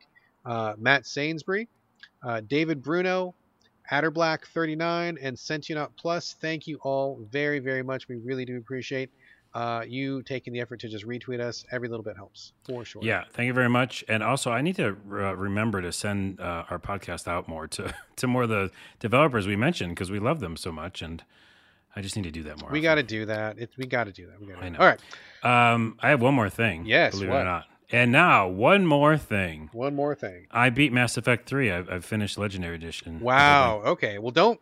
That's a lot to talk about. Dude. I That's know. I'm not like about. starting a new podcast right Do now. Do not talk about it now because that's another three hours. But I just thought I'd mention that to you. And also, I have thoughts on Ratchet and Clank because I'm playing that as well. So that's Okay. an allude to what we're going to talk about next episode. We we already have like two more episodes full based on Yep. what we're Oh, about to just talk about Easy. right here. So Yeah. okay, okay. We got some shows for you. So before we get to those shows, I definitely want to thank you for listening to this show. Thank you so much, folks. We appreciate your ears and your time and your attention. Uh, as always, hit us up with your questions and comments. So video podcast at gmail.com. We're on Twitter at so. You can also hit us up individually. Carlos, where are you directing people this week? Watch that uh, pilot, baby. A lot of things tonight. I'm going to be doing a weekly, if not later on, maybe daily show. Uh, basically, going through my weird abstract take on news stuff. And it's on my YouTube channel, youtube.com slash a lot of things. Excellent, excellent. For me, same as always, Twitter and Instagram. It's my name, B R A D G A L L A W A Y, all A's, no O's. And also, just a quick shout out um, you can catch me on the E3 Microsoft presentations. If you go to the ASL feed, uh, I'm doing sign language for people who need that. So if you want to see yours truly in action in my other gig outside of Game Critics, you can see me there. Uh, so look that up if you like. Otherwise, that's going to do it for episode 237. Thank you again so much for joining us here at the So Video Games Podcast, and we will see you next Friday. But in the meantime, this is Bye from Brad. And this is I'm going to bed from Carlos. I mean, I might go to bed early after this podcast. I'm tired.